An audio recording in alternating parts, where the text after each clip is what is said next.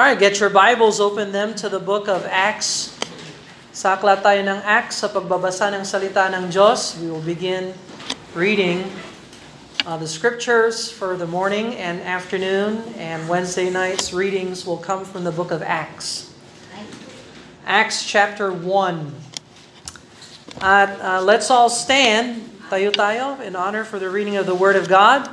And we'll read verse number 1 to verse 11. Acts chapter 1, verses 1 to 11. And we'll read it responsively.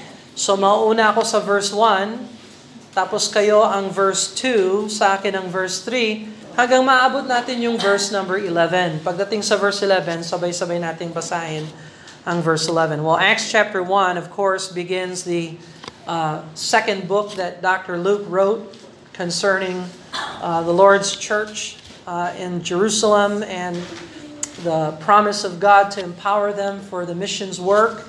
And of course, we know that there, by the time Acts 9 rolls around, it mentions churches in Galilee and Samaria, so there are other churches around. However, God focuses on the church at Jerusalem, the upper chamber there, and how the Holy Spirit will come down and empower that church. Acts chapter 1, verse 1 to 11, let me begin. The former treatise have I made, O Theophilus, of all that Jesus began both to do and teach. Until the day in which he was taken up, after that he through the Holy Ghost had given commandments unto the apostles whom he had chosen. To whom also he showed himself alive after his passion by many infallible proofs, being seen of them forty days, and speaking of the things pertaining to the kingdom of God.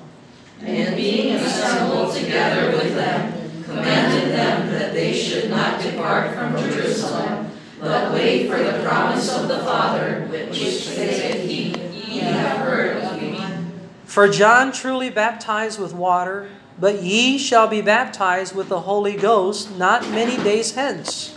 When they therefore were come together, they asked of him, saying, Lord, wilt thou at this time restore again the kingdom to Israel? And he said unto them, It is not for you to know the times or the seasons which the Father hath put in his own power, But ye shall receive power after that the Holy Ghost is come upon you, and ye shall be witnesses unto me both in Jerusalem and in all Judea and in Samaria and unto the uttermost parts of the earth. And when he had spoken these things, while they beheld, he was taken up in a cloud, received him out of their, and a cloud received him out of their sight.